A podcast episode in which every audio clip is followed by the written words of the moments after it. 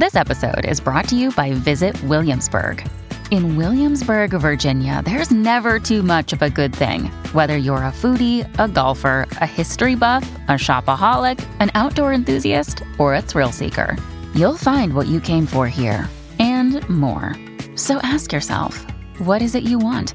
Discover Williamsburg and plan your trip at visitwilliamsburg.com. You're listening to Inside of You with Michael Rosenbaum. Ryan, I bit my tongue like a week ago, and it's making me talk differently sometimes, and sometimes on, on certain vowels. and when I swallow, it feels like I have a sore throat, but I don't. What the hell, man? I know you guys are bored out of your mind. Not a way to start the podcast, but Don't do that if you have to talk for a living, guys. oh my gosh, I know, man. I have a, a, I have a tendency to just bite my tongue. I should bite my tongue more often. You know what I mean? Yeah, no, the stuff I say. Hey, all right, how are you? Hey, lady. Uh, hey, this weekend I'm going to be in Pittsburgh. Pittsburgh, Steel City Con. You got to go. It's going to be a riot. I mean, Chevy Chase is going to be there. Beverly D'Angelo. Uh, you got to go. I'm going to be there with Kristen Kruk. It's going to be fun. We'll see you there. And we're doing a show. Stage it. Go to stageit.com, S T A G E I T.com, or you can go to sunspin.com and get tickets to see our show. They're, they're pretty much free. But we're doing a Christmas show on Sunday, December 18th, 2 p.m. and 6 p.m. Uh, we're going to play some music from the new album, the old album, from Left on Laurel, maybe a Christmas song or two. We're going to be jolly. We hope you join us for our Christmas special, uh, December 18th. Also, go to sunspin.com. Right now, you can get this the new album out. It's out now, but it's not streaming yet. So if you want to keepsake, get a cool CD. If you want it signed, we got shirts, we got uh, t shirts, uh, mugs, calendars. Go to sunspin.com, get all that. You could also book the band. And I'm on Cameo for the holidays. That's it for me. Um, we got a great guest today. Uh, make sure you follow us on our socials, Ryan. At Inside of You Pod on Twitter, at Inside of You Podcast on Instagram and Facebook. That's it. Yeah. We got a great guest today. I mean, Sam Jaeger. I didn't know a lot about him. And it's amazing how much you learn. I fell in love with this guy. He's amazing. I mean, uh, Devil in Ohio, um, The Handmaid's Tale. He's done so much, been in a lot of movies. You're going to recognize him when you see him. I know that guy. What a great story he has to tell. I know Ryan really enjoyed this, especially. I text Sam, I think, after and said, Ryan really liked this. It was good. Uh, yeah, you don't always like stuff as much as I do. I liked this one a lot. You did. Yeah. So let's get inside of Sam Jaeger. It's my point of view. You're listening to Inside of You with Michael Rosenbaum.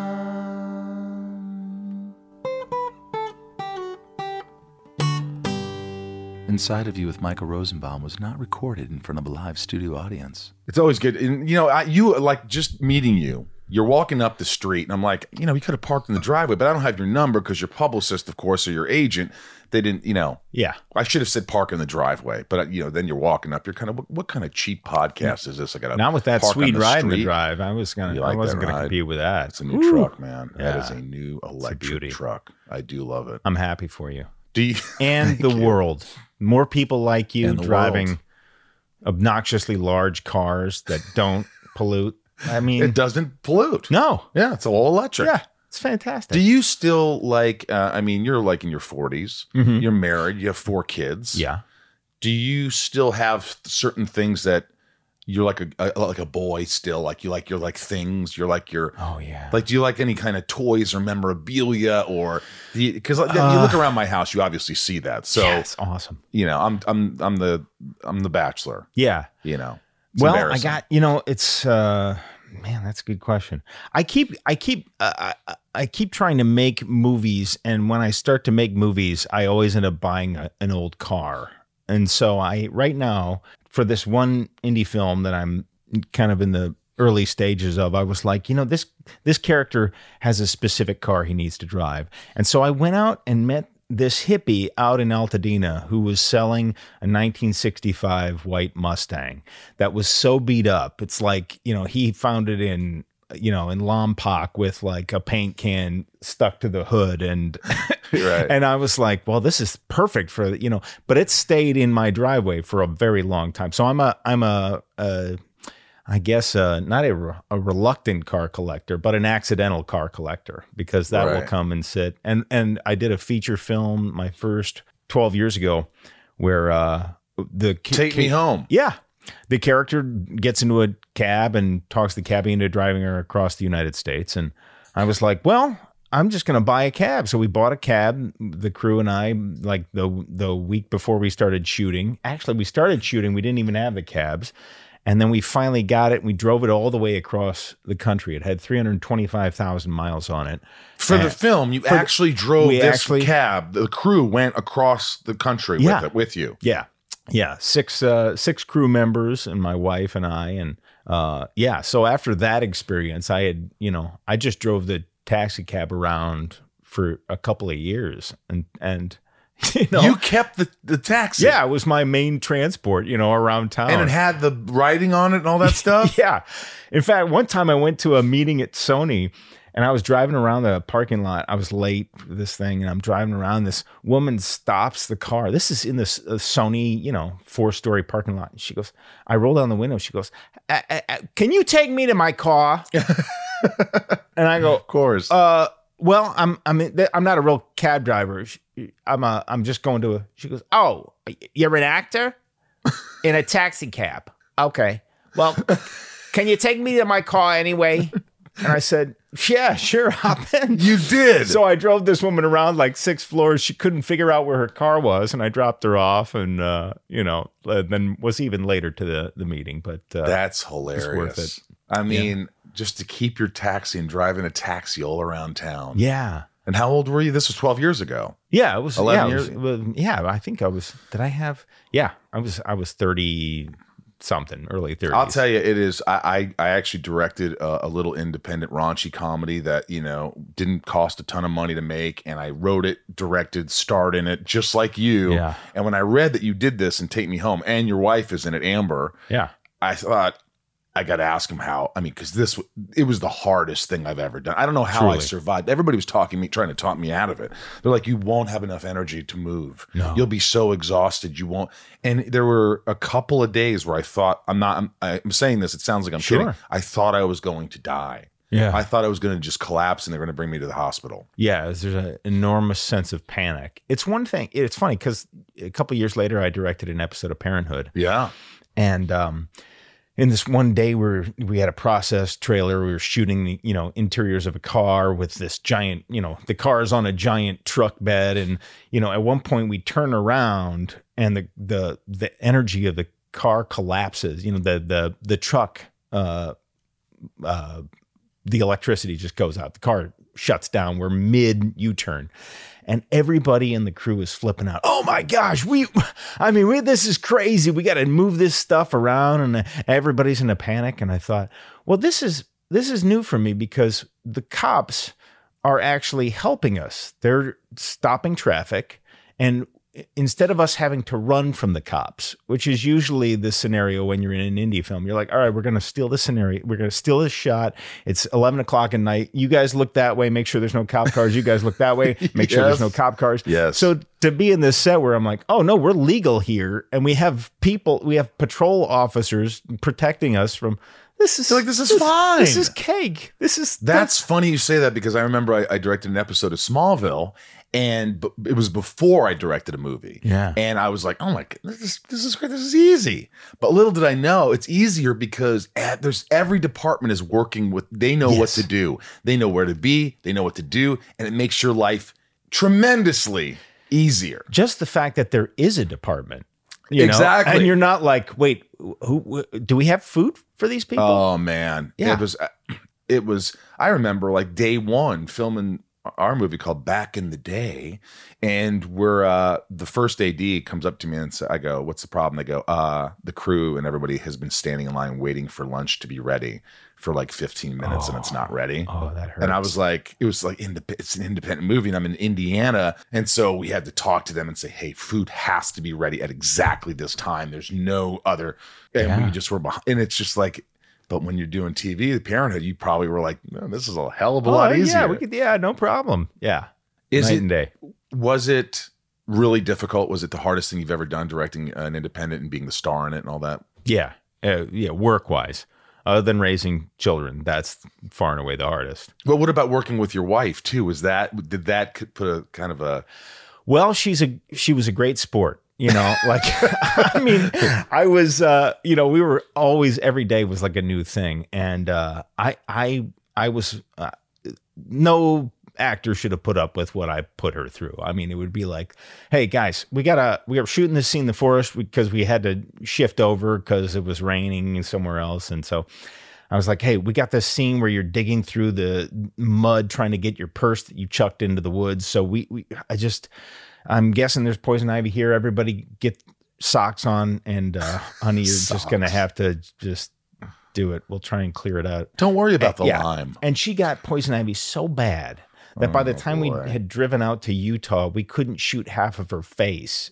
Are you Because- serious? Yeah, because the poison ivy had reached her face, and so we were like, "All right, can't shoot Amber's left side." So, uh, and the whole time she was just trying to navigate as best. And she was fine. You guys didn't fight. You didn't bicker. No, no. I mean, she at, at one point she was just like, "Hey, I just need to. I need to. I just need a little space here, just because I'm doing the best I can, but I'm, I'm Right. itching, and we need to go to urgent care to get shots for my, you know." Good lord. Yeah, But, but uh, yeah. but it, on the whole, you know, I had the whole crew was like, "Oh, that was far and away the best experience of my life." You know, they look back on it as this incredible trip across country. Our our sound guy was uh, this uh, short uh, Spaniard who is that offensive? Spaniard? I don't think. Okay, so. I good. That's right. Uh, I don't know what else you would call I- a I person from Spain. Okay, I um, don't know. Don't ask me. Okay, good. Well, we'll stay offensive then. Stay offensive. Um, but he was the only reason he took the job was he had never seen our country, and so he had wanted to see uh, the United States. And so, you know, traveling with him, he was just everybody was like, "That was a marvelous experience." And I thought, Wow. well, I'm glad you guys enjoyed it because I was just I hated it. I was That's the same thing. Uh, the crew was like, "This is the best experience." The cast was this the best experience I've ever had. Uh, you know, some of the crew got arrested for dr- you know drinking and getting up. You know, and it was just it was like, oh my god. The producer is great because they kept me away from all the shit that was going That's- down. that's I mean, pivotal. it was there was a lot of shit going on, and I mean, people were effing everybody. It- you- uh, yeah. people, people effing people. um, but you, you direct something like Parenthood. Now you did a, you probably acted like you know, I, I read something like hundred episodes you acted in, right? Yeah. something like that. Yeah. And when you're directing Craig T. Nelson Right. and these other actors, was it?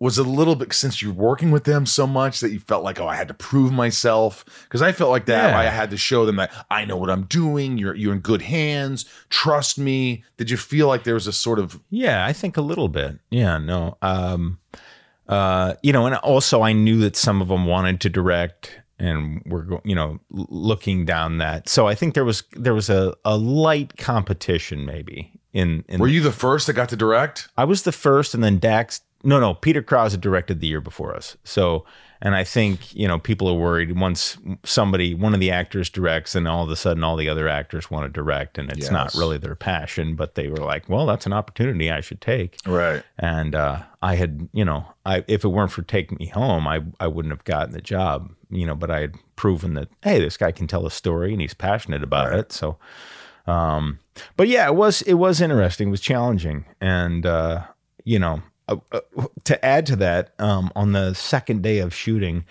Um, we were like, hey, uh, somebody said, hey, uh, Ron Howard's showing up today.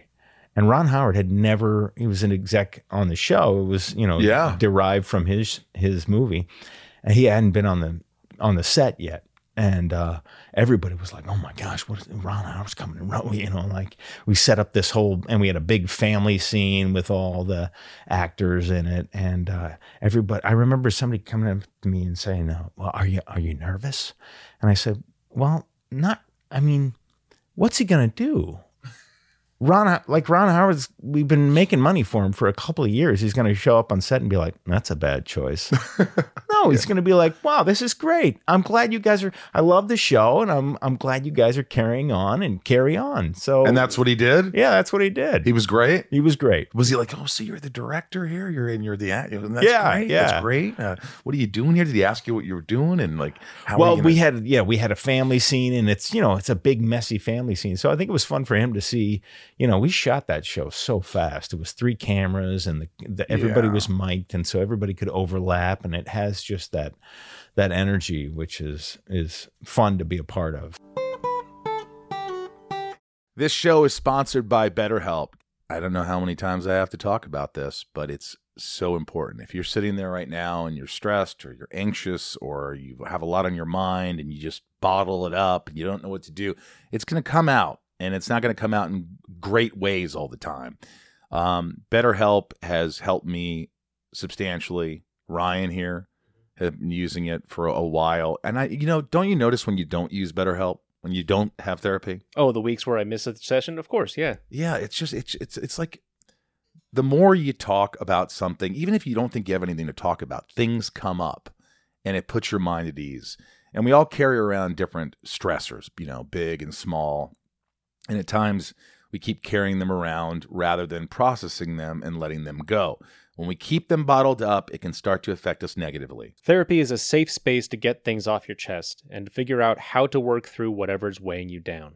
Therapy from BetterHelp is helpful for learning positive coping skills and how to set boundaries. It empowers you to be the best version of yourself. It isn't just for those who've experienced major trauma, it's for all of us. If you're thinking of starting therapy, give BetterHelp a try. It's entirely online, designed to be convenient, flexible, and suited to your schedule. Just fill out a brief questionnaire and get matched with a licensed therapist and switch therapists anytime for no additional charge. I think people think, oh, what if I don't like my therapist? If you don't, you switch them. It's that easy. Get it off your chest with BetterHelp. Visit betterhelp.com slash inside today to get 10% off your first month. That's betterhelp, H-E-L-P dot com slash inside. Inside of You is brought to you by Rocket Money. I love Rocket Money. You know why? Because everyone should have Rocket Money because it just helps you save money. How many times do we have subscriptions that we don't even know we have anymore and we're paying so much money? It's just throwing away money, Ryan. I I found one. You and you did it. You told me I got Rocket Money. Like I, I found one. It I'm embarrassed to say how long it's been going on, but thank you for finding it. My God, it was embarrassing. yeah, because it's like you want to watch some show and you go, oh, I have to subscribe to this uh, this streaming dev- uh, whatever, and you you start streaming the show, you watch it, you leave, and you forget. After this trial period, it kicks in and they're charging terrible. you ten bucks a month. It's, it is embarrassing. You know, seventy five percent of people have subscriptions they've forgotten about. Before I started using Rocket Money, I thought I had, you know, like, oh, I have like five subscriptions. I could not believe it when they showed me I was paying for like four extra. Uh, between you know streaming devices and fitness apps, delivery services, it's never ending. And thanks to Rocket Money, I'm no longer wasting money on the ones I forgot about. Rocket Money is a personal finance app that finds and cancels your unwanted subscriptions, monitors your spending, and helps lower your bills so that you can grow your savings. Rocket Money has over 5 million users and has saved a total of $500 million in canceled subscriptions, saving members up to $740 a year when using all of the app's features. Rocket Money will even try to negotiate lowering your bills for you by up to 20%. All you have to do is submit a picture of your bill, and Rocket Money takes care of the rest. They'll deal with the customer service for you. And I like that. Stop wasting money on things you don't use. Cancel your unwanted subscriptions by going to rocketmoney.com slash inside. That's rocketmoney.com slash inside. rocketmoney.com slash inside. Was anyone difficult? Like you don't have to say their name, but was any of them just it was like they were it was a challenge to direct them. They were like they Yes. that Sure. there was. Sure. But, you know, you it's it's it's more difficult because I knew them. So there were certain times there were people would try to um get out of work or say, "Hey, can I I don't know why I'm in this scene. Can I just not be in this scene?" or, you know, and you'd have to work around their personalities that if if I weren't a cast member, they would just be like, "Well, okay, I'll just show up and do my work." But Right. since they know me, they're like, "I don't know if I, I don't really, I I don't don't, really- I don't think I'm really really needed in need- this scene." I was like, Yeah. "Yeah, yeah." It and you just you had to kind of suck it up when Yeah. you wanted to say, "Dude, just fu- this is Just- my first time directing the show. Just fucking do your job. just job." do your job. Yeah, yeah. Oh, and also it'd be like, you know, y- you're just, I'm gonna have you done by 11 a.m. That's you know. So if you could just give me a morning, You can have coffee, come to set, and by the time you're done with your coffee, you get to go home. So just give me that. Was it? A, I'm guessing it was a male character. it was not. It wasn't. No, God, it it was was so not. wrong. No, All no. right. Well, I won't say anything else. No, no, I won't. I won't not. put you on the spot here. But look, you've like I, I'm already from just talking to you. I could see what like a, a nice guy. You have this easygoing disposition. You're you're chill. I could see why people want to work with you. I would see why you're still married after all these years. you're just a calm sort of. You can listen. And when you walked in here before we started rolling, you said, "I, you know, I, I have ADD. I have attention deficit disorder." Yeah. And I was like, well, I have attention deficit disorder. There's no way you have attention deficit disorder. We But- can't but all have it. How is this possible? what What do you think of when you think like you know when they say you have ADD? Right. Okay, Sam, you have ADD. What makes that a reality to you? What is it that makes you have ADD?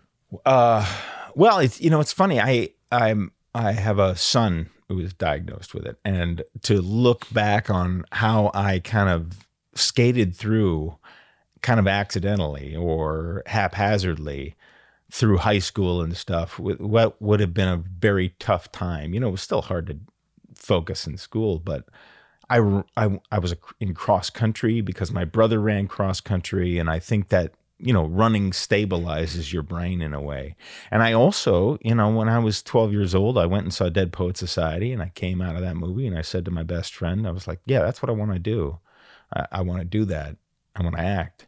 And I've just pursued that ever since, Right. you know, for better or worse. And, uh, and so that was very clear you know if, you know what you want it's much easier to deal with something like you know uh, distractions and and but uh but on like i was explaining to my wife this summer you know we we um remodeled our house recently and we have uh a bunch of projects that I was like, okay, I'll, I'll build the shelves here. Don't worry about that. And I'll build this. And so, but I'll be building a desk or something. And, and I will literally have to tell myself as I'm cutting with the jigsaw, Sam, you're cutting with the jigsaw.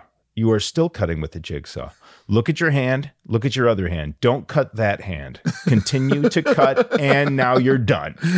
Otherwise, I'm just going to be halfway through cutting a board and be like, oh, well, there they go. There go my, there's my ring finger. Come It's on, is gone. it that bad? It, it can be, yeah. Where Really? I, I mean, for example, this morning, I was thinking, uh, my wife, I turned, uh, I, I wanted to make a little more coffee because, uh, as you can tell, uh, you know, um, You haven't even touched your coffee. I know, but I'm gonna, I'm gonna start drinking. You made it for me, and I thank There's you. a sip thing This where is- you don't even have to take that off. but I'm worried that it's too hot because right, well, go ahead. I don't want to burn. Take it off. Okay, well, thank you. Do whatever you want. It's I'm your just coffee. No, I'll find. I'll drink it like this. But to, to, to this is a point being distracted. This morning I put the pot of uh, uh, under the water filters in our kitchen. I turned it on and was talking to my wife, and halfway through it filling up because I was making a pot of coffee, she turned it off, and I. And it was just like I don't know if you want to call a microaggression or whatever, but I was like, "What the? Why the hell did she turn my water off?" And then I flashed to all the times that I had turned the water on and left the room and then come back to a flooded countertop. You know, like the the water fills up on the cup and then it fills spills out under, you know, like probably f- we've only been in our home uh, not even a year and I've probably flooded the counter about 5 or 6 times. with Really? Just turning the water on and being like, "Oh, I know what I got to do. I got to go write that email." And, you know, that's uh Do you yeah. ever walk into a room and go, I forgot why I'm here? every room every room Every room. into.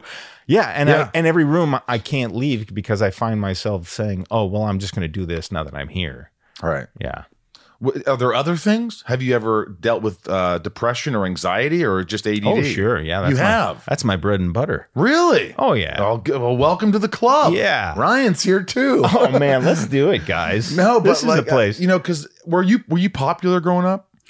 Uh, yeah, I think so. I mean, I was, I was, uh, but I was uh, popular and an outsider. I think always because I didn't feel, um, I didn't, you know, I loved growing up in Perrysburg, Ohio, and I had, I grew up across the street from a baseball diamond, and I had a, plenty of friends, but I just, um, man, I, I think seventh grade, eighth grade, where my son is now at his age, I'm just that did me in. You know, just feeling like I needed to belong somewhere, and I don't know where I belong. Uh, Uh, You theater- felt like that in seventh and eighth grade. You Oh, felt yeah. like you just didn't have a.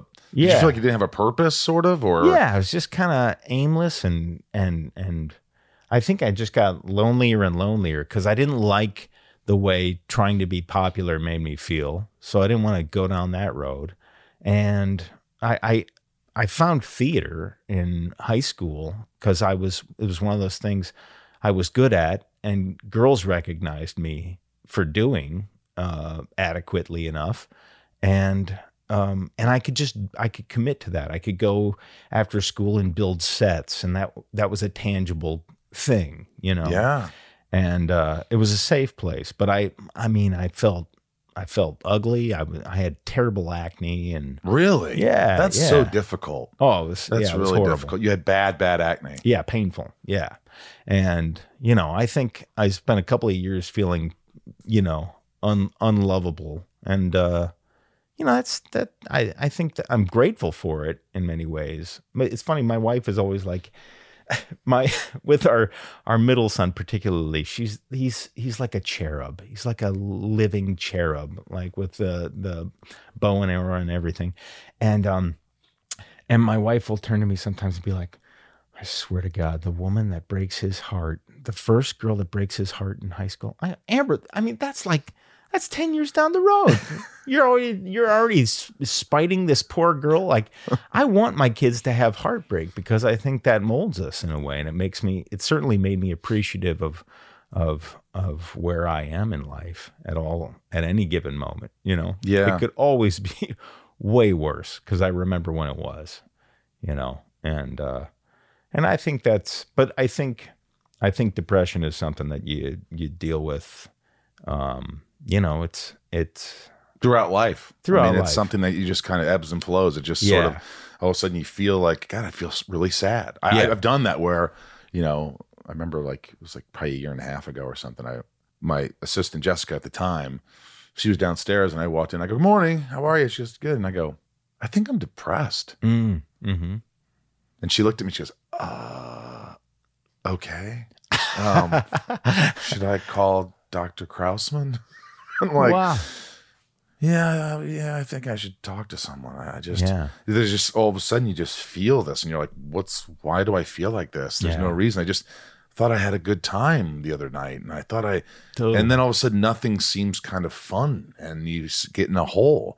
and you- it's amazing how quickly it happens. Two days ago, you're I, I was euphoric, and then yesterday I was like, "Oh Lord, what what is happening here?" For for me, I don't know if did you grow up uh, in the in the church at all, or No. So I grew up going to church every day. I sang in the church choir from like sixth grade till Christ the Lord has risen today. Every one of them, I knew them all, and I I could probably sing them all verbatim. But and and even the the lesser like even like growing up in the church, you listen to like Amy Grant and Michael W. Smith, like that's the bread and butter. Oh, and yeah. and so a lot of a lot of really painful, soft pop music is still That's what I like. That's what you I like. So, I mean, and maybe that's part of the depression. I don't know. Maybe that's knowing that I've got several Michael W. Smith songs in the back of my mind, just loop on What was his big hit? and a friend's a friend forever because the Lord's a Lord of them. That was my s my my Oh. oldest sister had that on a cassette tape, a, a loop, and it would flip over and it would play that song for 60 minutes Oh my just gosh. nonstop. Oh so yeah, but uh, that might not even have been his hit, but it was that was what is stuck in my brain. I tend to play sad songs all the time. Yeah. And I'll, you know, and I told my therapist this, and they go, okay. And I go, you know that song, um, Are you gonna stay with the one who loves you? oh yeah. Or are you going back to the one you love?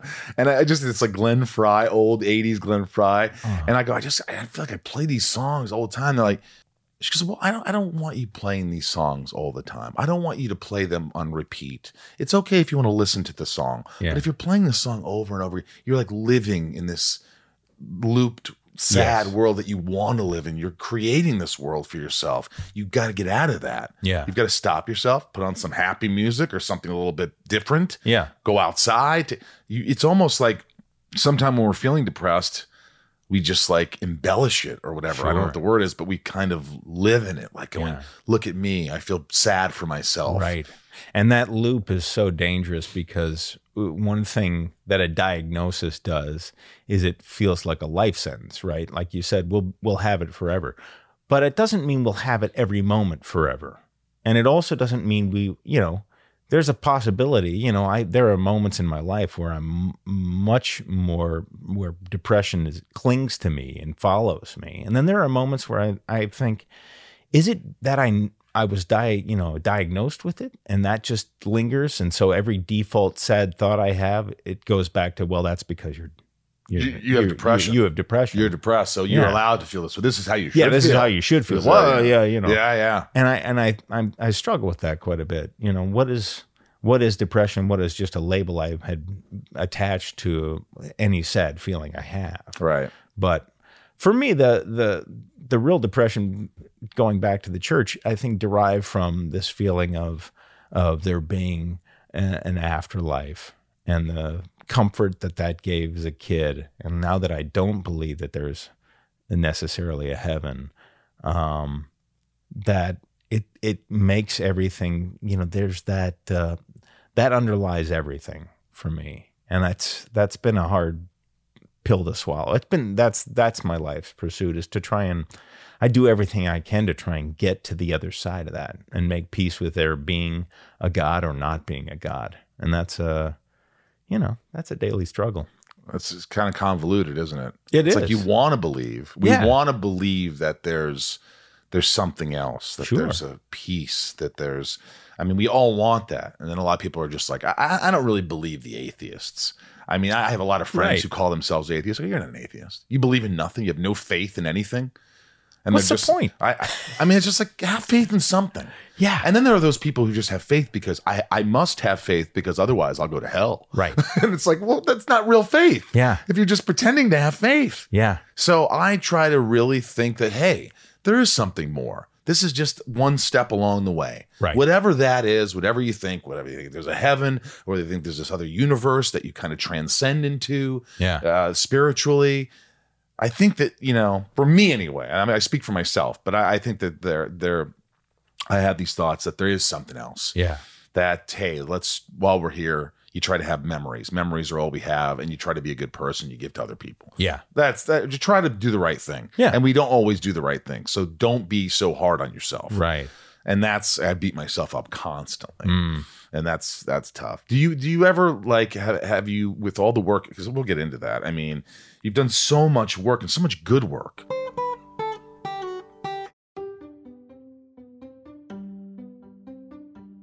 If you're shopping while working, eating, or even listening to this podcast, then you know and love the thrill of the hunt. But are you getting the thrill of the best deals? Rakuten shoppers do. They get the brands they love with the most savings and cash back, and you can get it too. Start getting cash back at your favorite stores like Macy's, Adidas, Walmart, Nike, Wine.com, Samsung, Lenovo, Sephora, and more and even stack sales on top of cashback. It's easy to use, and you get your cash back through PayPal or check. The idea is simple stores pay Rakuten for sending them shoppers, and Rakuten shares the money with you as cashback. Download the free Rakuten app and never miss a deal. Or go to Rakuten.com to start getting the most bang for your buck. That's R A K U T E N.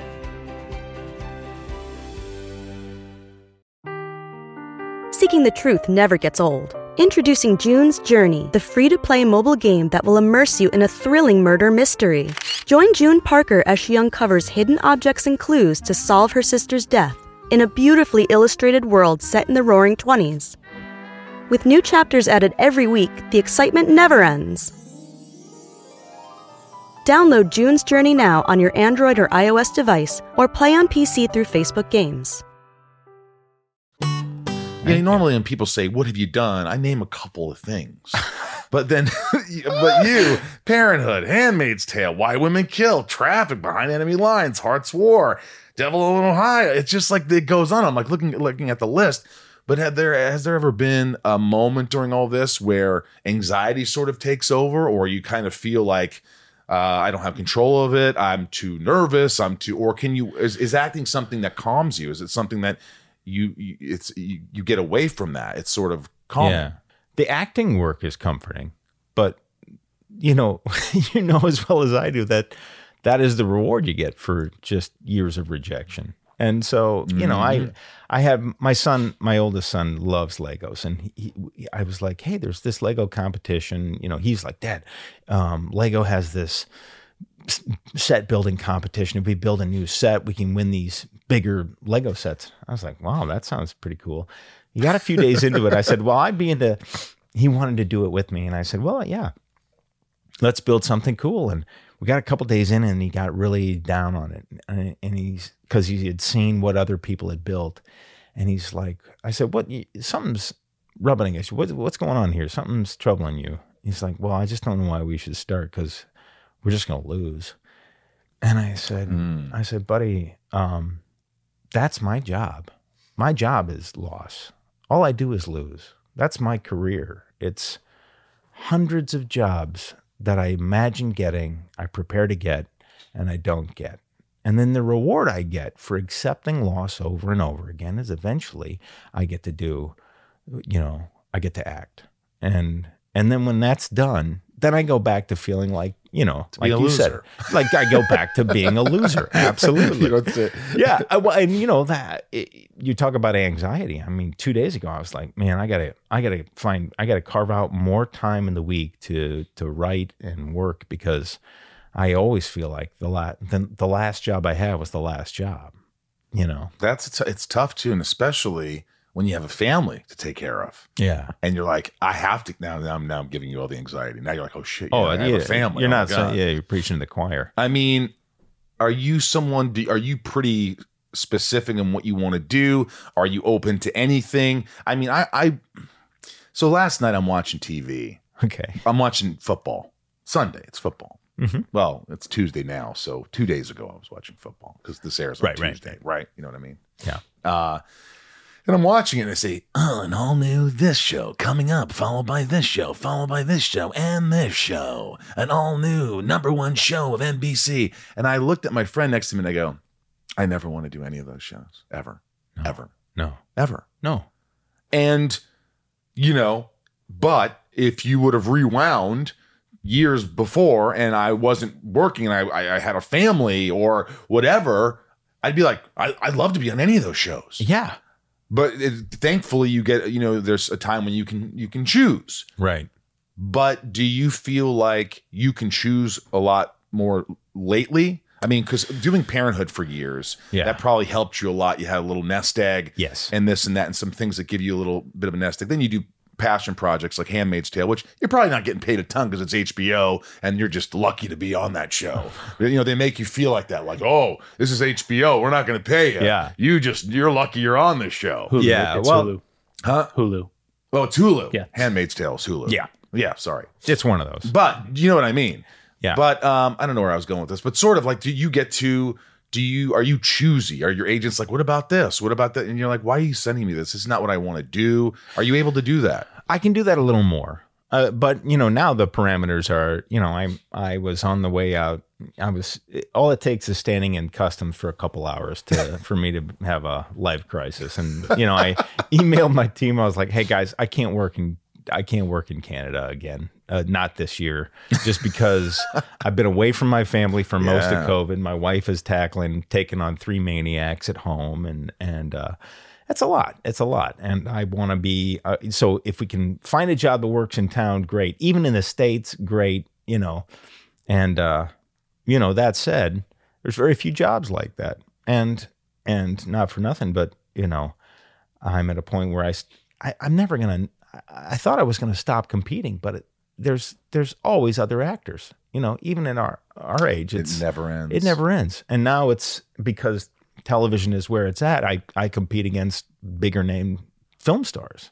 So, you know, there's a there's a a- a- a kind of a sweet spot where I reside where people are like, well, we can't get this guy, but we can get this guy. I've always been that guy. They can't get this guy, so let's give it to that guy. Or this guy we're firing, so Yeah. let's hire this guy. totally.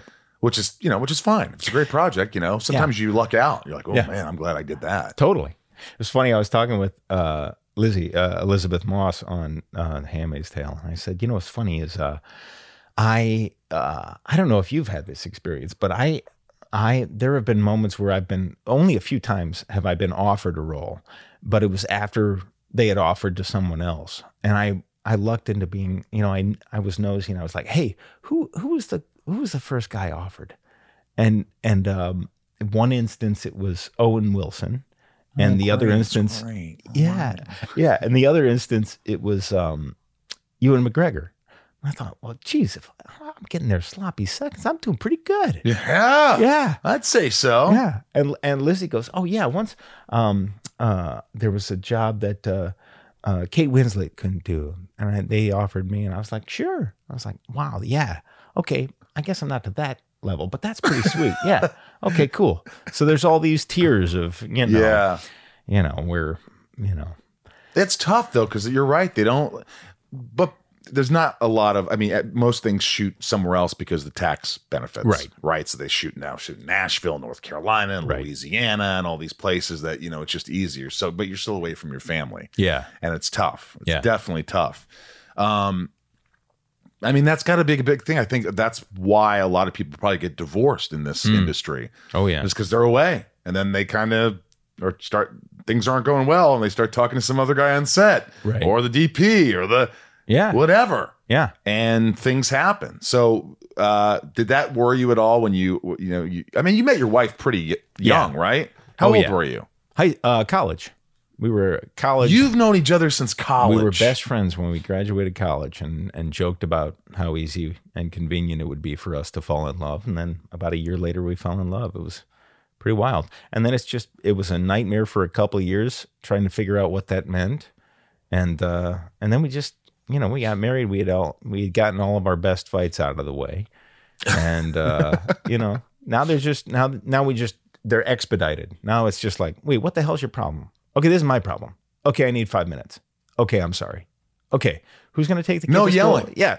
Well, oh no, Well, there's, there's yelling. There's sure, yelling. sure. Who's the But yeller? You or her? It's her. She's the yeller. She's the yeller. You're kind of calm Uh, yeah, and she hates that. She hates it. Yeah. Well, and also, and also, and also, like I had learned from my parents that you know I had learned my dad kind of viewed the world through rose-colored glasses, and my mom had a coping skill which was like, "That's it. I, I don't want to talk about it." So when my wife, you know, get, wants to deal with an issue, she wants to deal with it at that second. And a lot of times, especially in my twenties, when we were in our having our best fights, it was like uh, I, I would finally yell like, I don't know how I feel. I have no idea how I feel. So I just need a minute, you know, because I had never been bombarded with trying to figure out how I felt. I would just feel something and, you know, smash it down in the back of my brain and never have to deal with it. So finally, you know, I think one of the reasons we we work so well together is we have these different, you know, if we were both raging, I would be pretty bad. And Yeah. so a lot of times Somebody's got to be the calm one. someone's got to be the calm one. Yeah. And sometimes it's her, you know, because I've had to I've had to up my fight game, you know. I've had to be like, okay, well, just to get my point across, I have to raise my voice. My friend just he just got married. I'm not going to mention any names because you know there's a. Anywho, um, he said to me, "I go, how's it going?" And he looked at me, and goes, "I gotta tell you, she's really taught me how to fight, ah, how to really fight." And I go, "Oh, is it is that good? is that the I is that the that's a good thing?" is that the best thing you can say? That's when you're in That's he trouble. That's He when goes, you're in trouble. She's teaching me how to stand up for myself. Well, that's good. What? That's good. Yeah, I guess so. But you also want to have that moment where, you know, there, to her credit, there were, you know, big fights where I'd be like, I don't know how I feel. I just need a few minutes. And my wife would go, fine. And she would walk off and then she would come to her senses and I'd come to my senses. It's, you know, there's there's damage that can be done, but there's also a lot of repair. And you have to you have to focus on how how to repair after an argument. And and we do that really well. Having a fight probably, uh, you know, if they're sort of intermittent, if they're sort of, they don't happen very often. Right. It could be good for a relationship. Sure. You kind of get it out. You're like, all right, blah, blah, blah. And then it's like, oh, no, hey, this is great. If it's all the time, it's just, I've had, you know, I, mostly I've had good relationships for the most part where it's not screaming at each other or, Yeah. You know, I've had a relationship where someone was just like, um, I'm going to leave. I don't want to, I don't want to talk about this. Oh yeah, that's and it's rough. just like, oh man. Okay. So you're, now you're like, all right, so you're, you're immature. You don't want to have a conversation about this. And that's rough. I don't like your tone right now. I'm going to leave. Oh, like, yeah. Oh, oh, I- my- this is my tone. That's how I Yeah. talk. Yeah. You know? The the thing I love about having uh, a partner that's like, wait, you're dealing. I I can see that expression. What's that about? Is there's no there's no passive aggressivity. We don't have room for it. It's literally like she will pick up on every expression, even before I know how I feel. She'd be like, "What? That's not okay. Something, something," and I'll be like, "Oh Jesus Christ! I thought I was gonna just get in the car." Okay, here's here's the here's the problem. This is you know this is what how I feel, and then and then we deal with it. But yeah, but there there are moments where you're you know. Yeah, you don't want to be in a situation where you're just like, she really taught me how to fight. Yeah. You know, because you- yeah. Yeah. I don't. Have you ever uh, have you ever said, "Oh fuck you"? Oh, sure. You have. Yeah. Fuck off. Are you kidding? Yes. You- That's so healthy too. Because yeah. But you don't call each other names. No, You don't say, no. you bitch. No, no. Yeah, you know, it's more like, fuck off. This is ridiculous. What the fuck are we talking about? That kind of stuff. Exactly. I get you. Exactly. I get you. Do you like playing bad guys? I'm just going to go right into it. Let's do it. Uh, I do. I do. I, because You're really uh, good because it's not you. Yeah. You know what I mean? It's like not. I I look at you, and when you play a bad guy, it's like you can really turn it on. Well, like thanks. what? Why women kill? Yeah. Those are easy because I feel like I, I saw a show recently where the the guy was playing bad and it and it comes across as a person playing bad. Right. And so it's still the same work, you know, you still have to find what makes this person tick.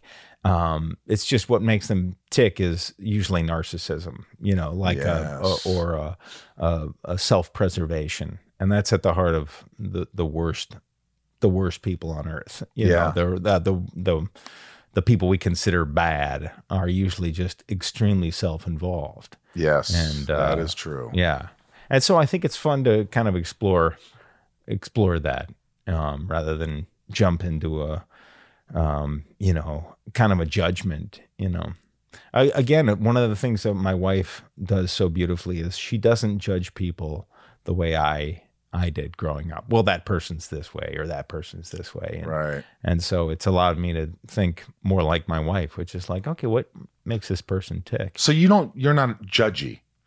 I am. You I am. are. I am, but my wife is is not. She's far more forgiving. You know, 'Cause when to I the meet point, someone- to the point where we'll be driving, you know, and and you know somebody will cut me off. She'll be like, "Well, you you know," she, at least for years she'd say, "Well, you know." You never know where they're going. They could be going to the hospital. I'm like, no, Amber. All these people on the freeway cannot all be going to the hospital. Nobody. There, there- there's not ten thousand baby deliveries happening right now. I can be pissed about this one. This guy's driving, uh, you know, a 2005 souped-up Civic. I'm guessing he's not driving his pregnant wife to the hospital. He's just cutting me off. You know, I have a friend, Tom Lally. He's my best friend of all time. I've known him since I'm 12. We grew up together in Indiana. He's like that. It drives me up a fucking wall. You know, same thing. He'll be like, uh, I'll be driving. That guy just fucking cut me off. And he'll say something like, well, maybe he's not having a great day. Yeah. And I go, oh, shut up. Shut the hell Shut up. up. I'm now I get to judge you for not judging him. Yeah, you're right. And I, I remember I've gotten in some fights with him. I'm like, why are you going with him? Why are you always in the middle? When obviously, clearly, I'm right. Why are you on my side? You're never on my side. You're always like, man, man, man, man. Fuck off. That's what- yeah. That's uh, well. I will say that. I mean, I guess I have that trait where I I find you know I try to understand all standpoints, but my gut re my knee jerk reaction is usually like, what an asshole.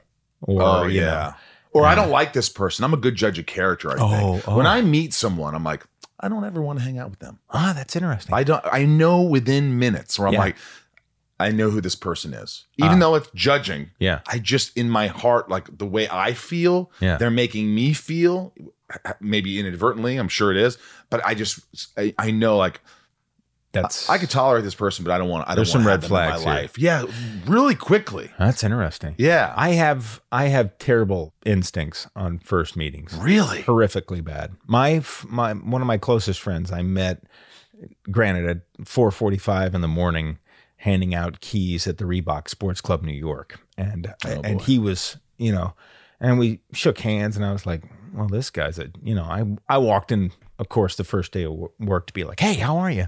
He was like, hey, and he, we didn't talk for five minutes. By the uh, at the end of those five minutes, I was like, well, I don't want to work with this loser ever again. Hopefully, I don't get another shift with him. He's You know. obviously tired. It's four He's forty in the Yeah, morning. yeah. I'm like overeager because I'm like, hey, how's it going? It's- Yeah. I know it's 4:45. I'm, I guess I'm ready to make Yeah, friends. I'm a great guy right Yeah. now. Let's talk. Yeah. No, I don't want No, to. You have to understand that people don't always. They don't. They're not on your level. That's time. right. No, you're right. That's true. Uh, what would you say is the fa- your favorite role that you've played? And of Hmm. all these things I've talked about, what is the one that you just think I got to say this one? This is the Oh man. When you need mealtime inspiration, it's worth shopping Kroger, where you'll find over 30,000 mouthwatering choices that excite your inner foodie. And no matter what tasty choice you make, you'll enjoy our everyday low prices, plus extra ways to save, like digital coupons worth over $600 each week. You can also save up to $1 off per gallon at the pump with fuel points. More savings and more inspiring flavors make shopping Kroger worth it every time. Kroger, fresh for everyone. Fuel restrictions apply. What's up, everyone? It's Reality Steve, your number one source for all things Bachelor Nation and reality TV. Every day, I'm giving you the behind the scenes juice and your info on all your Bachelor Nation stories, and also interviewing some of your favorite reality stars. My name has been synonymous with spoilers, but I'm so much more than that. Give me a listen. The Reality Steve Podcast, part of the Believe Network. Just search B L E A V on YouTube or wherever you listen. Because there's different questions. I'm gonna, I want to know what's the most challenging role you've played. Yeah. But what's the uh, the role that you really look at and you're like, I just love playing this guy. I want to. I wanted to continue playing this guy. Oh, uh, there's uh, man, there's a lot. You know, it's uh, I loved being on Parenthood. I loved I, who that character was. He's very close to who I am. So so, you know, I I also I like what I learn on certain shows. I guess I don't. I, I guess I don't. It's not necessarily the character that I. I'm, I'm like, oh man, I'm gonna miss that character, um, because I they're still I st- I feel like they're still part of who I am, and but um, but I I miss experiences, you know, I miss and and um, Handmaids is a great example of like I I have this very particular role. He's kind of stoic and keeps to himself and holds all his cards. And uh, there's a lesson there, you know, for me, which is you know watching Lizzie Moss do her work. There's a stillness and a specificity she has that, uh, and still a tenacity.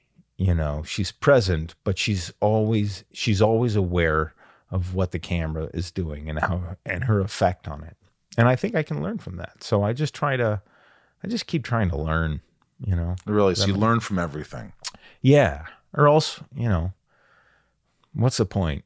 You know, I've seen, I remember seeing the actors I loved from the 70s do projects that I was like, I don't know what, I mean, this is a paycheck. And uh, that has to be done. Like you said, you got family to care for and stuff. But I, th- I, I, I just want to, I want to keep learning and kind of tricking myself or proving myself in a way that surprises myself and others, you know, because Yeah. I, because the second you're like, well, I can, I can do this, you know, that's pretty boring work, you know.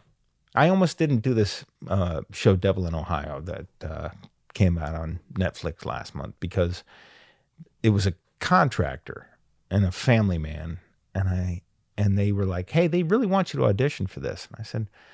Well, if they need to see what I'm like in that, there's 103 episodes of a show called Parenthood, and they can look at that. Uh, I've, I've done that before. yeah, Like, and- come on, this is easy. For me yeah, to do. yeah. But you know, Uh, again, did they do that? No, they were like, well, they they they just like to see you. Uh, Sometimes it's more about let's see if we like this guy. Right. If we want to work with him. Right. Let's see what he gives us. Let's see his interaction Yeah. with us. Is he going to be easy? Is he going to be one of those pains in the asses that's Or always he's calling us a and changing the work with. lines and late to work? Yeah. Oh, he's friendly. Which I get. like Sam. So that Is it Jaeger or Jaeger? it's funny. So this is funny. I I actually had this this conversation with my team. I read this book um, uh, called "Predictably Irrational," and it was all about uh, how the myriad of ways we make decisions and how um, we think they're sound, you know, paths, but they're really arbitrary and silly means by which we we make our decisions. And I said, "So guys, these these people want me to audition for a show. I don't know these people from Adam, but I read this book, and one of the things that they said is a good predictor of whether you can, you know, whether people feel invested in you is whether they feel like a connection. I have no connection with these people. So what I need to do is if we can get the creator on the phone, I can talk to her for 10 minutes and then we have a relationship. And that's what we did. I met Darian, we talked on the phone, and after 10 minutes we hit it off. She had just had a, a baby boy. I had three boys. We could talk about that. And uh, I grew up in Ohio, so I could talk ad nauseum about growing up in Ohio and how specific it is. And um, and so when I auditioned, I, I said, okay, now I'm comfortable to put myself on tape for this and work. And so when we did the the audition, it was just a work session because she was already invested. And so at any given moment, I'm always like, okay, can we get the creator on the phone? Because uh, that's going to go get me so much further than whatever audition we send out into the ether. Because I know there's they're seeing 400 tape on this, and we're all pretty much the same. Right. And I also think that I've said this before, but there's something about when you get an offer for something, you're like, okay, they want me. I wonder what kind part of me they want. What is what is it they want? Yeah. Uh, and then you're just unsure. Eh, But if you audition and they like it and they cast you, you're like, I, I know what they want. Exactly. I gave them what they wanted. Yeah. There's some comfort actually in a weird way about auditioning that I I don't like auditioning. I'm, I'm not. I don't. I just have to put a lot of time into it. Yeah. It's a lot of work. It's a lot of work. Like I have to put to be my best. I need a week. Yeah. I can't audition. I've never, even when I wasn't known at all, when I wasn't on the spectrum, I I would my well, that sounds no, well, we, can, we can feed into that one. But my agents would say, you know, they, I go listen. I'm not. I, I I can't do more than one audition in a week. Maybe two if it's a Monday and a Friday. Right. But I just can't. I can't. I can't multitask. I can't. I have to stay in this character, read for it, and then move on. Yeah. That's just something I just. If I'm going to be at my best, Absolutely. do you feel like that? Totally. Yeah. And there are things I put on tape and I'm like, uh, yeah, I mean, it's good enough, but I don't, Mhm. you know. Have you ever gotten a role when you were kind of good enough? No, I don't think you so. have to be great. Yeah. You have to do your best. You have to walk away saying, "I fucking killed it." That's Yeah. when you know you have a chance. Yeah, absolutely. Yeah. And there are, you know, people are like, what's the best acting you've ever done? Not the best role. And I said, well, the best acting I ever did was I put myself, I wasn't at, it wasn't called for, but I put myself on tape for uh, the Coens Macbeth. And I was, and that to me is the best I've ever done. Really? And nobody will ever see it, you know. But I, I remember You crushed it. yeah, yeah. And I had put in, a, like you said, a solid week of just And those lines aren't easy. no, no. But you know, that's it. Reminds me of the Wilco song, the uh, late great Johnny Ace. No, is that is that the name of it? But it's about uh, you know, like the best life never leaves your lungs, and it's all about these bands that you know that never made it. Yeah. you can't hear it on the radio, Right. and I think there's a there's there's a bittersweet quality to that. You know, Yeah. Yeah. You're uh so you're like you're 45, right? Mhm. Have you had any major loss in your life that's really affected you? Have you dealt with that? Because for me, I've had two real major losses. Um my grandmother and my dog. Mm. And those affected me like I never thought they would affect me. I Yeah. I, I I was just crippled by it. Yeah. I've never cried that hard. I've never felt so much, Mm. so much emotion. Have you have you ever had that? Well, I've lost grandparents. I I don't have uh, I don't have any grandparents left, and they all died at, at pivotal ages when I was ten. My my uh, my great or my grandmother uh, on my mom's side died, uh, I guess seven or eight years ago, and uh, and she was beloved. Um, but I feel like you know, I feel like I've I, real tragedy, you know, real um, has has evaded me. You know, the, the you expect your your grand yeah, knock, Knock on everything. Um, you know, and I I I know it's coming. That's what's yeah. That's and you the- just can't dwell on it, but you sometimes you get caught up in thinking about things that haven't happened yet. Oh yeah. And you're like, and you can't. You Right. can't be thinking about something that hasn't happened. That's Right. anxiety. Right. And we we do. We're humans. We're like, what am I going to do when my mother gets to be there? Uh, Who's going to take care of her? What am I? When my dad dies, how, how do I take care of it? I don't like all these things could just make you go crazy, Yeah. and you just can't do that. So do you just not think of those things? Yeah, I mean, I think I'm able to. It's hard.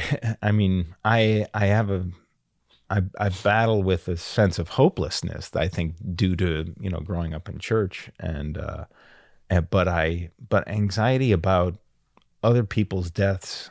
I I I think I worry more about death as a whole for all of us than I do about specific loss. I know that my parents will die, and and man, I I am so grateful to have had them in my life, even up to this day. That uh, it will always be hard the idea of losing them, but they. Uh, but I'm so lucky. I'm so lucky to have Yeah. been born into the family I was born into. Um, losing my children would be unbearable. Unbearable. And so, um, but what can I do? I mean, I, I can't spend spend my days Thinking about panicking about that, or else I'll just keep them all inside the house. No, guys, you guys are staying in with No the, one's You guys are staying in with the cats. Here's here's uh you know here's the uh, kitty litter. You guys can use use that. Keep them all trapped Yeah, inside. Keep them all trapped. My brother, um, my my brother's um, adopted a my my niece has uh, autism and and she will have it for her entire life and she's um you know she's she can't speak or she communicates through an iPad.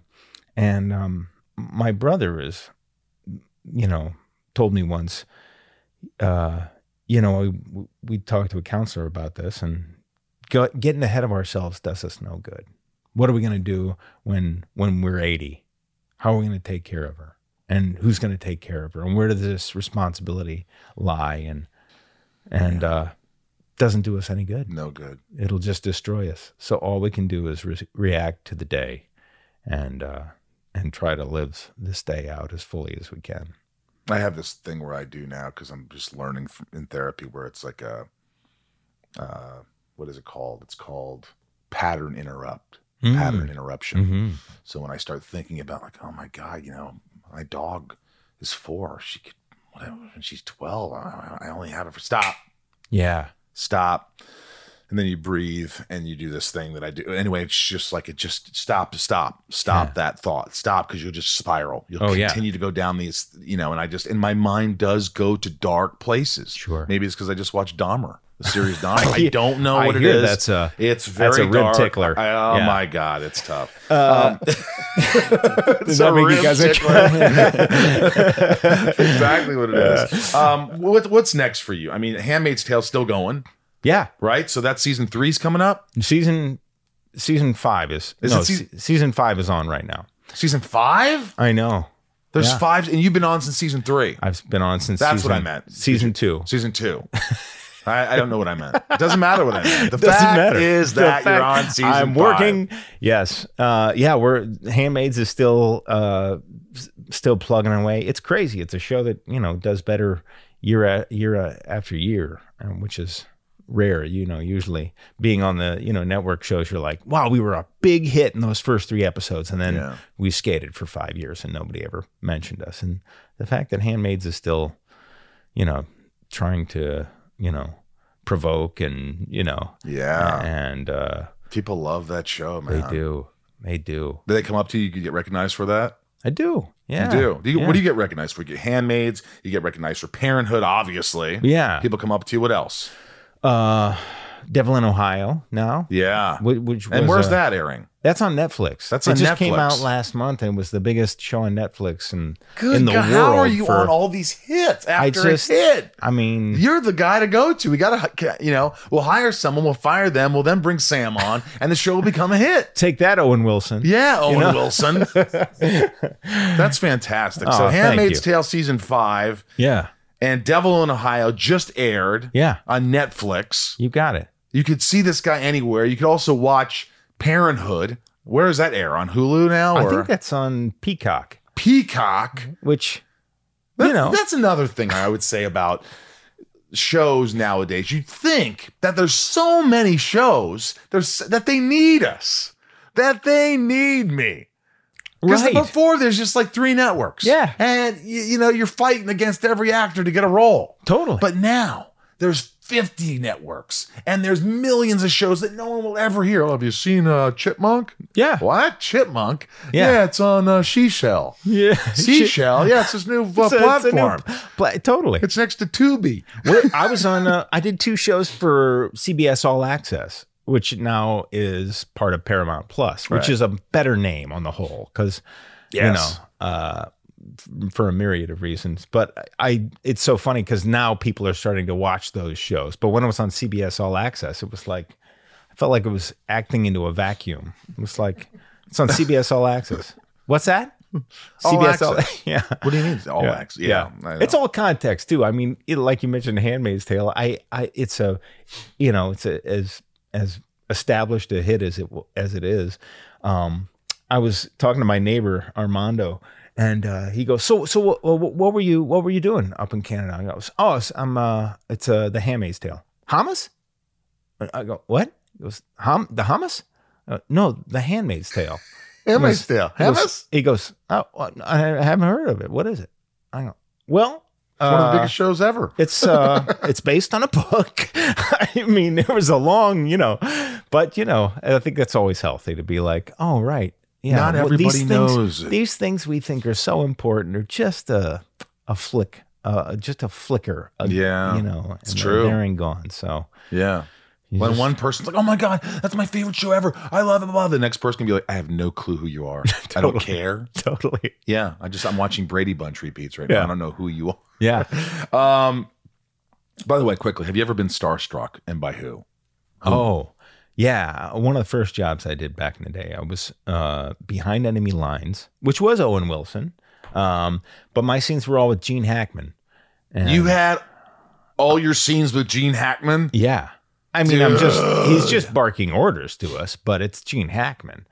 And, you know, every day I was just like, oh my gosh. I Did you just- talk to him? Yeah. Was he cool? Oh, it's so cool. So cool. He he also and I had heard rumors that he was gruff and cold and stuff, but he had warmed up to us. We were a you know group of you know young twenty something soldiers or whatever, and he was you know kind of he, we were in this. We spent a couple days in green rooms, you know, just sitting with him. And one of my favorite, one of my two, I got two great Gene Hackman stories. Do you want to hear both Sure, of them? go ahead. Okay, you can edit out whichever. Um, the the first one was I I met him, you know, we were sitting in the room and kind of he's warming up because he was, you know, kind of in his work and a little, you know, kind of standoffish at first, but it warmed up to us throughout the day. And at one point, they needed everybody in a shot except for Gene Hackman and this actor Bumper Robinson and me. And everybody leaves, and it's Gene and the two of us. And you can, I look over at Bumper, and I can tell he's stewing because he's thinking what I'm thinking. We have this one moment to a- ask Gene Hackman anything. This is our golden opportunity. And I'm sitting there thinking, maybe I ask him, uh, maybe I ask him about the conversation, the, the the symbolism of the jacket and the conversation. What did that? I really, you know. And Bumper Robinson goes, uh, "Hey, uh, Mr. Hackman, um, uh, what was that movie you were in about um about Bonnie and Clyde?"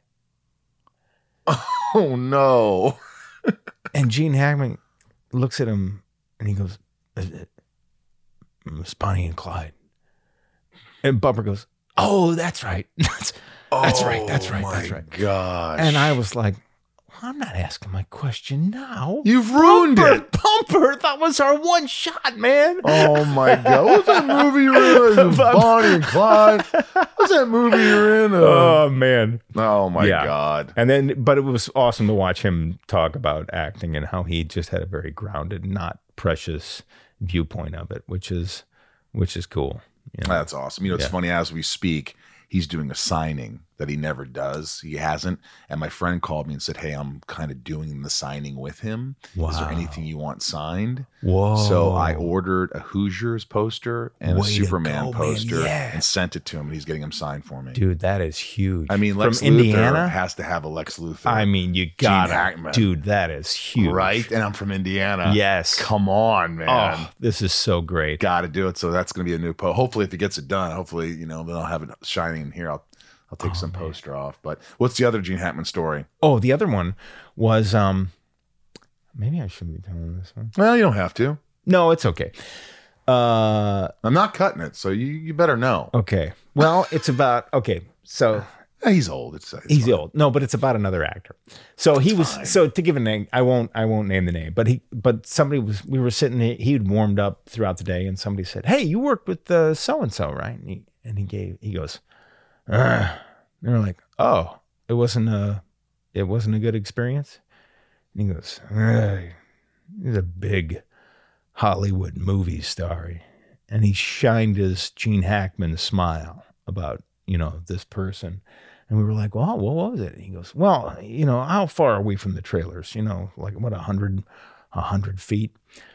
This actor chose to, that they, they, they were, you know, they're like, yeah, that person's method, right? And he's like, "Ah, I don't know what it is, but it's a waste of time. You know, we'd be, you know, we were a hundred feet from the trailer and she'd call to get her horse, you know, to, to the she she could drive her horse to set a hundred feet, and uh, I remember one time she she came up to me and she said, you know, um, Gina, I got this scene and um, I'm coming down the hill on this horse and I gotta I gotta you know my character was uh, you know abused at a young age and uh, you know that's what made her such a so gruff and you know so cold and distant and uh and you know so i i gotta you know there that's all the things and she proceeded to tell me about the whole character history for about five minutes. She said so so what do you think? And i said well hell if you can tell all that by coming down this hill i'd really like to see that and i thought wow that's yeah that's gene Hackman Oh my. God. that is just like yeah just do the job Just do the do job. the job. and go home All right, real quickly. This is fast, rapid fire. This is shit talking with Sam Jaeger. Shit talking with Sam Jaeger. Top tier patrons get to ask these questions. Go to patreon.com slash inside of you. I love you guys. You make the show happen. Here we go. These are quick, rapid fire. Ready. Little Lisa, do you have any pet peeves? Pet peeves. Pet peeves? Shoot. Oh man, so many. So many. uh uh pet peeves. Uh oh, uh no, no, no. I was going to say something about this is only a thing that an actor uh, knows, but if, sometimes people come up to you and they're like, "I can't, I just can't figure out where I know you from." and if that's the case, don't don't don't ask until you know. Don't ask until you know. it's uncomfortable. Yeah, somebody Like, I don't a- give a you my resume. A flight attendant did it on a flight, and she goes, "I'm just Hmm. trying to figure out what it is I know you from." And I said, "This is a this is a lose lose scenario for me." Because you're going to sound like a because. I'm I'm either gonna Parenthood. I'm, Nope. nope, not No. that. I'm gonna go through everything. You're gonna say no, and then I'm just gonna walk off feeling pretty dejected. And it's just I just Google me. Just, Yeah, here's just my name. Google Just me. just Google. How about that? Uh, Bob K, how is it to work with? How was it to work with Craig T. Nelson? Awesome, awesome, Oh, very love. very funny, charismatic. Change the change the shape of our show, and and some of the you know, uh, he's just a fascinating guy. Yeah, that's another guy I got so many stories about. Oh my you God, I love him. he's come such a long way, but I just love him dearly. Yeah. Karina N, what's the best lesson you learned in this industry? Hmm. Uh, just come as yourself. You know, you, you try and you spend so much time trying to be something else, trying to figure out what they want. But if you just figure out what you want and who you are, I mean, that's a you know that's a lofty question. But no, I think it's true. I think it's like I, I at a young age I wanted to be Gary Oldman. I want to emulate Yeah. Gary Oldman. I wanted to, and then somebody's like, we, "There's a Gary Oldman." he's right got that. Yeah, that's He's him. Gary Oldman. Yeah, Be yourself. totally, totally. They, they don't want another whatever. Yeah. and you're not going to be another. yeah, right. yeah. And what's refreshing is when you don't apologize for it. You say, "Well, this is who I am," and you know, as you know, uh, you, you come up with like a. I have like trading cards of coping, you know, that I flip through every time I don't get a job, and it's like one of them says, "Yeah, well, fuck you guys. If that's your choice, go to hell." or I flip the card again, and it's like, "Oh, well, it just wasn't meant to be." And a lot of times, you know, it's like the best card to flip is like, "Hey, it's not me. It's not meant to be. The next one will." Godspeed and just kind of make peace with it. Good attitude. Good attitude, Ryan. 99 more. Any fun stories to share from Eli Stone? And did you enjoy breaking into song and dance? I did enjoy breaking into song and dance, especially not knowing that that, that was going to be something we were going to do on that show as much as we did. Uh, man, I loved, I loved, that was another show I loved working with, you know, Jonny Lee Miller, who's just a tenacious, fantastic actor, Victor Garber, Garber. And, uh, man, that, I think that was, I, I, I don't have any specific stories, but I just loved doing it, you know. Uh, it was my first series regular role, and you always remember that. Awesome. Yeah. Dude, this has been awesome. This has been great, man. yeah, Thank you I, so I love you being so me. open and and and just fun and telling me about your life and how it all works for you and how you, you know, it's uh I didn't know you. I know. I, I just It's didn't know each other. We have mutual friends like Erika Christensen and Oh, you know who's the best. Who She lives right is. around the corner from me. Does she? Yeah, she lives like a block over. Oh man, if I didn't, she's been on a couple times. Has she? Yeah. Oh man, she's adorable. I who just else from that her. show? Dax was on on the show on the podcast. Oh, good. Um, God, I'd love to get Craig T. Nelson. He probably wouldn't do it. He doesn't do a lot of these, does he? I, he may be in Hawaii. Is that where he lives? I think so. Sometimes. Do you see him or hear from him ever? Every once in a while, I'll ring him up. But yeah, You just you'll call him or you'll text him, I'll call him. Yeah. and he'll answer. Hey, Yeah. how you doing, Sam? I try to give him a call every year. He goes. Uh, he has his uh, uh, AA, you know, uh, anniversary, and so I call him up. Congratulations. Congratulate him. Oh, why you congratulate me? I just was drinking last week. I fucked it all up. That's right. the stories he tells from those golden era, I mean, Oh, my are God. unbelievable. I'd love to hear so many stories from Poltergeist. Oh my God. Remember when he does this thing in front of the, in front of his wife? He pushes out his stomach. Goes before, after, before, after. He's so before, great. After the stomach. He's great. He's great. Uh, thanks for allowing me to be inside of you today, man. This has been awesome. I feel like I met a new friend. Uh, likewise, man. The fact that you're wearing a Carpe Diem shirt, my wife, There my mother, my mother buys me stationery because again, Dead Poet Society was my favorite movie growing up. Oh, every yeah. every year I'll get some piece of stationery or something that has that. So I was like, oh, that guy gets me. My grandmother comes to me. "What- What is on your shirt? Oh, it's Carpe Diem. What is that? Seize the day. What? It's it's Latin. It's don't worry about it. Don't worry about it. Oh, what the hell is this? All right, thanks, man. Thanks for having me, Michael. What a treat. Thank you, Sam, for being so open and sweet and kind. You're a talented man. Love to have you back sometime. Tell us what you thought of Sam. If you didn't know him, um, I hope you enjoyed this. Um, and listen to the intro for all the stuff that's coming up in in our world, if so I don't have to repeat it. And thank you to my special patrons who make the show possible. They give back so much. I couldn't do the show without them. Uh, go to patreon.com slash inside of you. Join today. Help the podcast out. It's the holidays. I know you got a lot to think about, but we're trying to keep this thing afloat. I see you guys at cons. I love you. Thanks for the support. I just saw a bunch of my patrons in um, San Francisco Cool. and uh, some of them are going to Columbus. I'll, I'll see Raj and a bunch of people in Pitt, Pittsburgh. It's such a joy to see people who listen to the podcast, this one in Talkville, support it, support me, and uh, I'm lucky. I'm very lucky. I'll just say that. Right now, it's time for the top tier shout outs for patrons. Here we go, Ryan.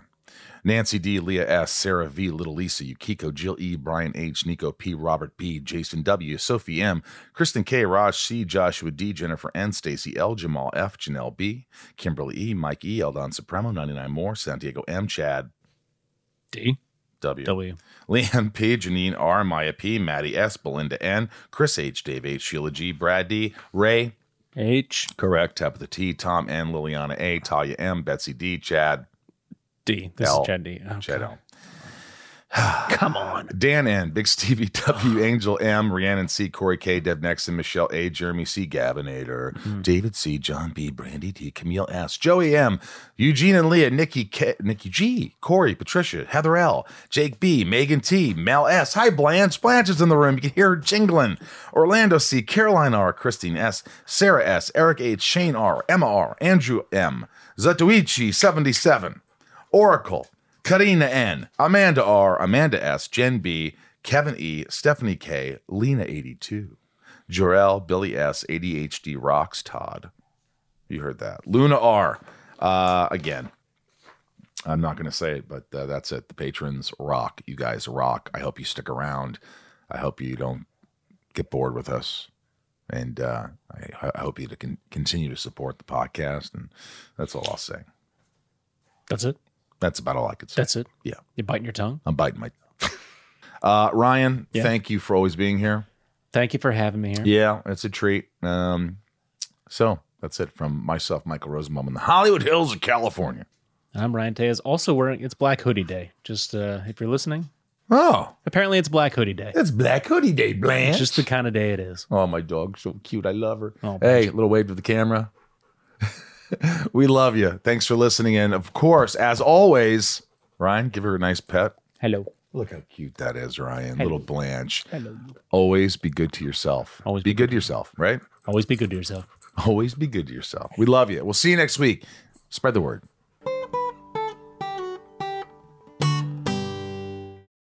Welcome to Talkville, the ultimate Smallville rewatch podcast. Guest star Sarah Carter as Alicia Baker, although I didn't really work with her a lot. But Tom did, and they had some real big smoochy scenes. Yeah. Can we talk about that? Could there be any more sex? What was a three page makeout scene that just kept going? Good Lord. We get it. They have chemistry. Jump in now or catch up on any of the past seasons of Talkville on YouTube or wherever you listen.